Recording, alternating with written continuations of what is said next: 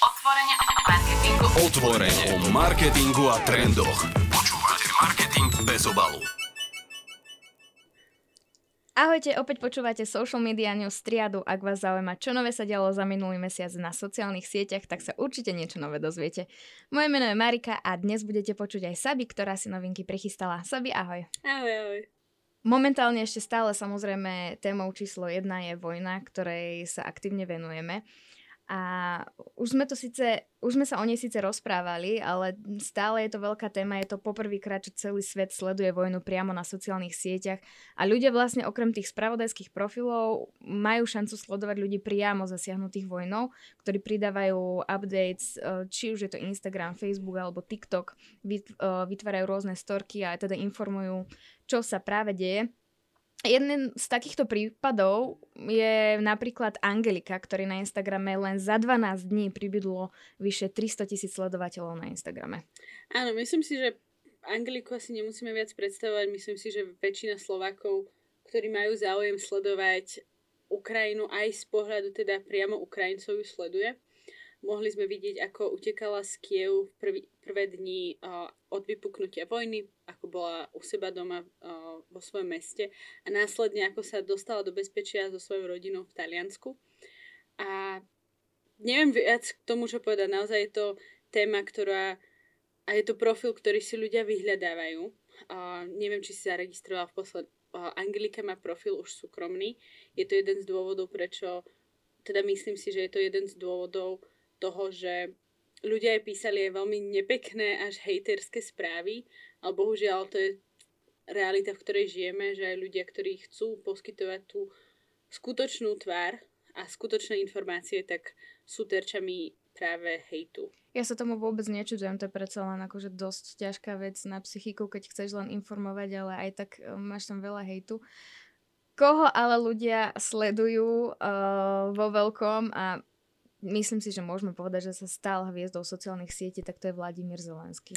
Áno, neviem ako ty, ja osobne som ho teda nesledovala pred vypuknutím vojny na Ukrajine. Osobne som ho moc ani neregistrovala ako politika a z viacerých dôvodov, no teraz je to t- naozaj jeden z tých profilov, ktorý si otváram pravidelne a je to človek, ktorého a sledujem, ktorého si vyhľadávam každý deň. A neviem ako ty, ale ja mám teda rutinu, že naozaj každé ráno pozerám a zistujem, či Vladimír Zelenský stále je tu. Tak to nie si jediná.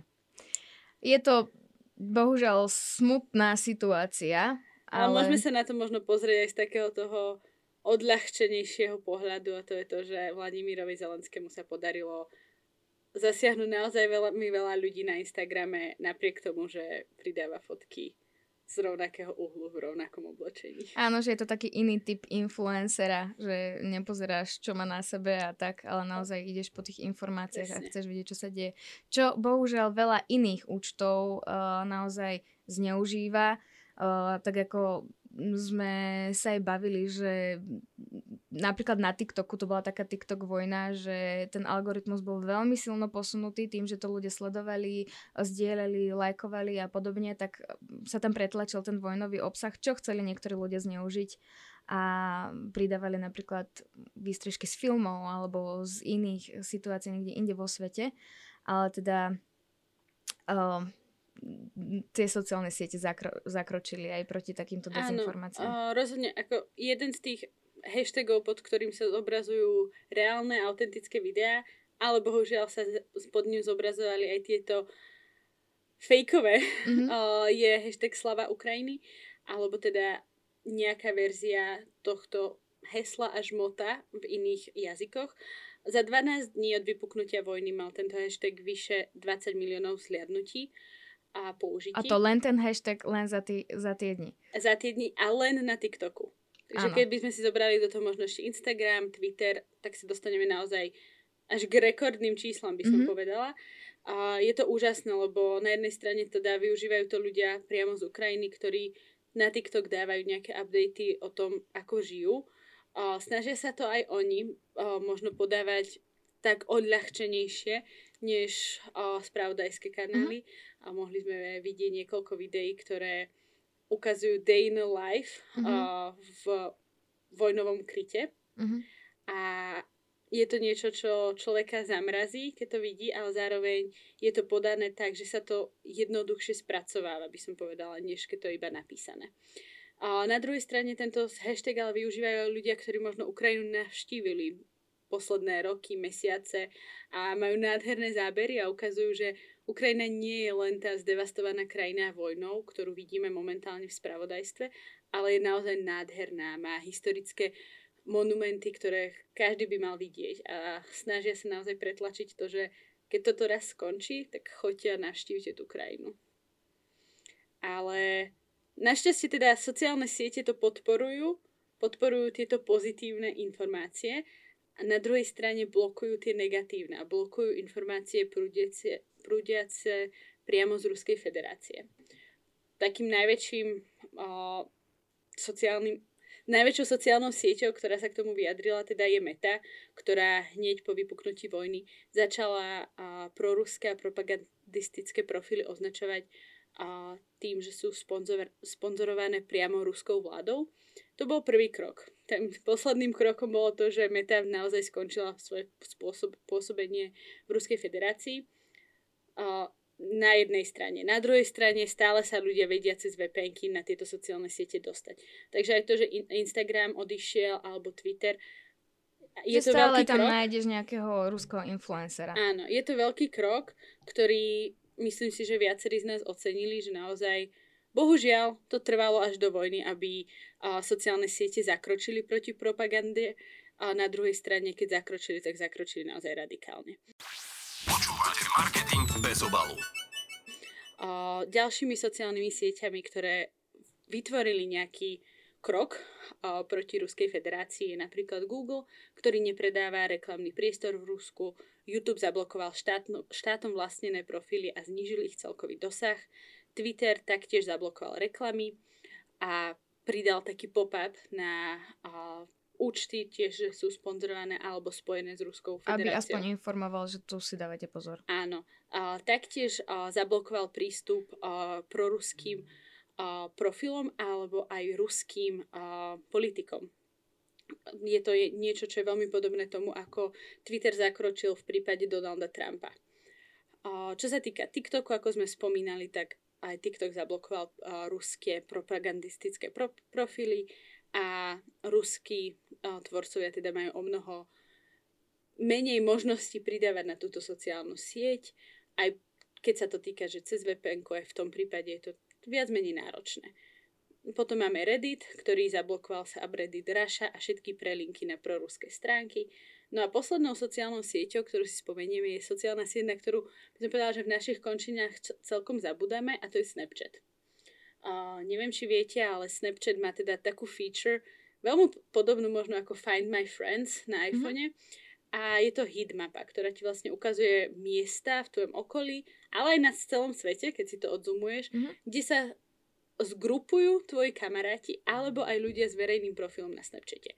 A Snapchat túto funkciu v Ukrajine vypol práve kvôli tomu, že táto heatmapa ukazovala, odhaľovala miesta, kde sa Ukrajinci skrývajú. Čiže im vlastne chcela pomôcť uh, trošku viac chrániť. Áno. Je to niečo podobné tomu, ako Google vypol Google Maps mhm. vlastne uh-huh. hneď po začiatku vojny na Ukrajine. Takže naozaj, uh, lebo zase na Google mapách sme videli, kde sa vytvárajú uh, zápchy, ako ľudia odchádzali z Ukrajiny a opäť bolo to z toho dôvodu, aby sa, aby chránili nevinných Ukrajincov, ktorí sa snažia utiecť do bezpečia. sme ne, vlastne nepomohli nejak bojovať proti propagande, ale priamo pomôcť tým ľuďom, aby áno, áno. Uh, boli v bezpečí. Čo sa týka vojny, ak by ste chceli podrobnejšie informácie, ako vojna ovplyvňuje sociálne siete, tak my sme sa v triade o tom rozprávali v predchádzajúcom podcaste, pokojne si ho vypočujte. Samozrejme, to ovplyvňovanie, ako vojna zasahuje do sociálnych sietí a ovplyvňuje ich, tak to budeme sledovať. Ale prejdeme k novinkám, ktoré už nemajú nič spoločné s vojnou. mohli by sme začať Facebookom klasicky Áno, takže máme aj také tradičnejšie alebo možno viac očakávané novinky. A ako vieme, tak Facebook sa stále snaží nejakým spôsobom vylepšiť ten user experience na svojich stránkach. A jednou z noviniek je to, že mení opäť layout svojej stránky na desktope. Veľmi ťažko by som povedala, že sa to slovne vysvetľuje. V princípe to znamená to, že ako máme momentálne jednu nástenku, na ktorej máme všetky informácie, tak by sme mali tri rôzne okna.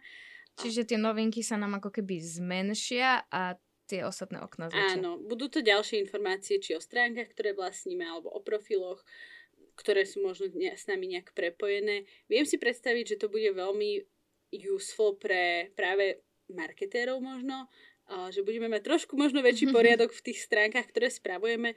Na druhej strane je veľmi otázne, či sa to ujme. Momentálne je to testované teda používateľmi v USA.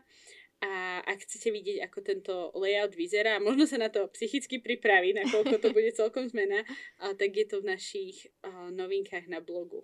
Áno, pokojne si nájdete Triad.sk a v našom najnovšom článku nájdete vlastne všetky tieto novinky spísané aj s obrázkami, takže tam to je. No a okrem tohto uh, Facebook uh, priniesol aj novinku, ktorá je trošku mimo našej reality. A keď poviem trošku, tak myslím, že úplne. Úplne. a jedná sa teda o novinku v metaverze. A Marika, vieš, čo je metaverse? No, uh, viem, rozumiem tomu, len úplne si to neviem predstaviť, to fungovanie, ktoré plánujú. Pokojne môžeme vysvetliť. A ja to vysvetlím asi veľmi laicky, nakoľko tak som to iba aj ja pochopila a určite sú tam ľudia, ktorí k tomu rozumejú o mnoho lepšie. Ale virtuálnu realitu teda poznáme doteraz ako VR set, ktorý využívame na a, hranie videohier. A je to väčšinou, je to okuliare, nejaký celý headset, ktorý si nastavíme a, a dáme na hlavu a hráme teda videohry. Ale neskončí to teraz iba pri videohrách, posunieme sa do interakcií a, s ľuďmi z nášho okolia, ktoré by sme normálne mohli mať, že z očí do očí by sme mali teraz metaverze. A ak ste videli alebo čítali Ready Player One, tak, tak nejak si to môžete predstaviť. Že budete žiť vo svojej domácnosti doma, ale keď sa budete chcieť stretnúť s kamošmi, tak nevybehnete von, ale dáte si VR set a stretnete sa hoď kde. Znie to šialene, ale zároveň mi príde uh, veľmi náročné, teraz som trošku skeptická, veľmi mi príde náročné technicky to zabezpečiť z toho dôvodu, že nie len teraz vytvoriť ten svet, to je asi jednoduchšie. Pre Facebook asi určite, no. Ale čo sa týka možno toho, aby ti nebolo potom zlé ako z tých VR okuliarov a headsetov, že aby sa ti nemotala hlava, aby si tam vlastne vydržal dlhšie ako nejakých 10 minút. Rozhodne, je to niečo, čo ja som zvedavá, či sa Facebook zverejní, a momentálne oni vytvorili túto platformu, tento ich VR svet alebo metaverse už existuje, volá sa Horizon, je testovaný v USA a v Kanade a momentálne je to v takej tej beta verzii, že naozaj, že základné funkcie následne by mal byť prístupný priamo z Facebooku, Instagramu či Messengeru pre drvivú väčšinu používateľov. O, to, že akí sú to ľudia, ktorí to testujú, za akých podmienok, mm-hmm. či je zle a podobné veci. To Facebook nezverejnil. Možno je aj otázne, či to Facebook zverejní následne, ale určite to budeme sledovať a verím, že bude na to nejaký update možno aj v ďalších novinkách. No, ja sa na to veľmi teším, ale ešte mi tak napadla taká vec, že uh, hej, super, teraz nemusíme ísť do práce, možno ušetríme nejaký čas a môžeme si dať nejaký online meeting, ale tak, že ten prídeš ako nejaký avatar, nejaký uh, iný, nebudeš vyzerať ako ty a budeš mať asi lepší pocit, ako len vidieť nejaké okienka o, na videohovore. Ale je rok 2022, hovoríme o nejakom virtuálnom svete naozaj v širokej podobe, ale stále sa nájdú ľudia, ja takisto, že občas ti nejde kamera, nepočuješ, vypadáva ti signál a podobne. Uh, toto bude podľa mňa ešte zábava. Ja si viem celkom živo predstaviť, že máš s niekým stretnutie v metaverze a zrazu iba vidíš ten jeho, toho jeho avatara ako mizne a objavuje sa a mizne a vlastne jeho Wi-Fi mu vypadáva. Alebo len stojí a je seknutý.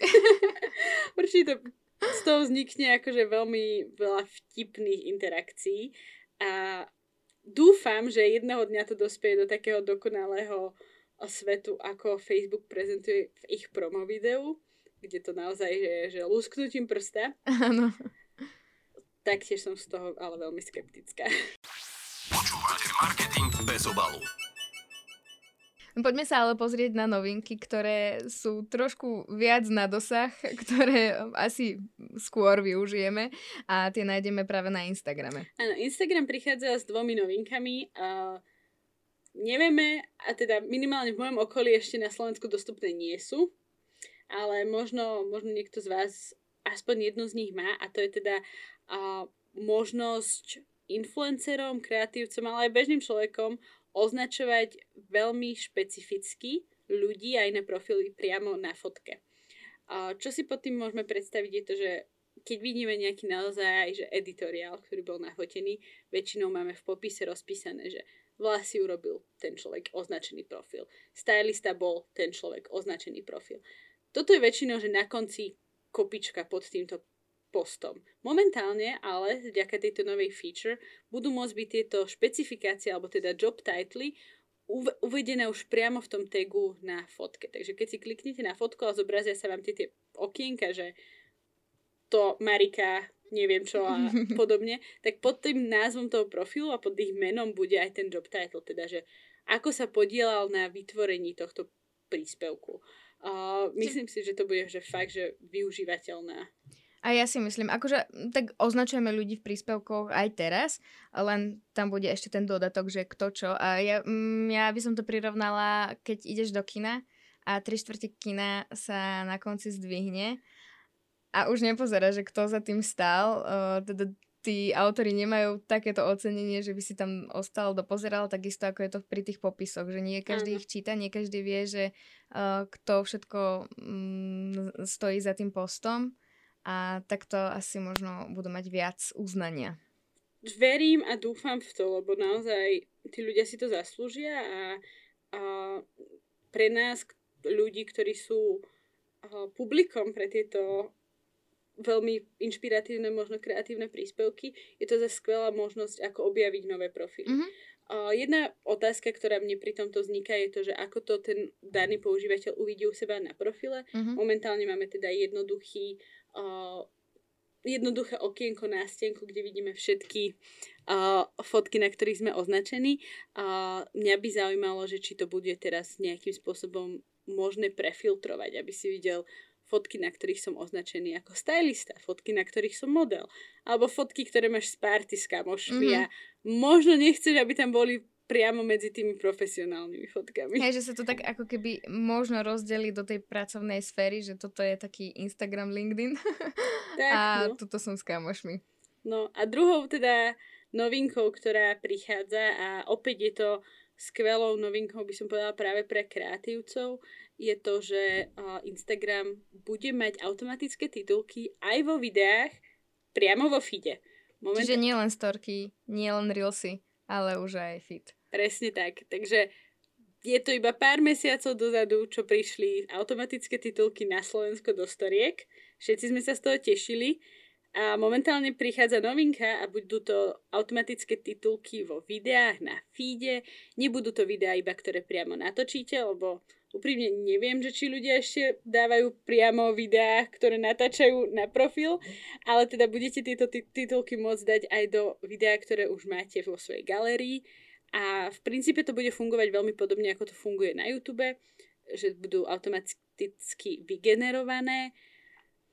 Ako to bude vyzerať raz, keď to príde do Slovenčiny, uvidíme. Uvidíme. Ale teda v tej prvej vlne to bude dostupné v 17 jazykoch, medzi ktorými Slovenčina nie je. Čo je možno aj dobré. Majú viac času domyslieť tú umelú inteligenciu. Tak ja si myslím, že aj pri tej angličtine sa ti sem tam stane, že ti to trošku inak o titulku, tak, ako hlavne so všetkými tými prízvukmi. Ako je to skvelé, že tieto titulky existujú a ten virtuálny a digitálny svet sa stáva dostupnejším pre ľudí, ktorí majú problém možno počuť nejaké veci, alebo aj ľudí, ktorí sa iba učia ten jazyk mm-hmm. a je mhm. pre nich jednoduchšie to vidieť napísané.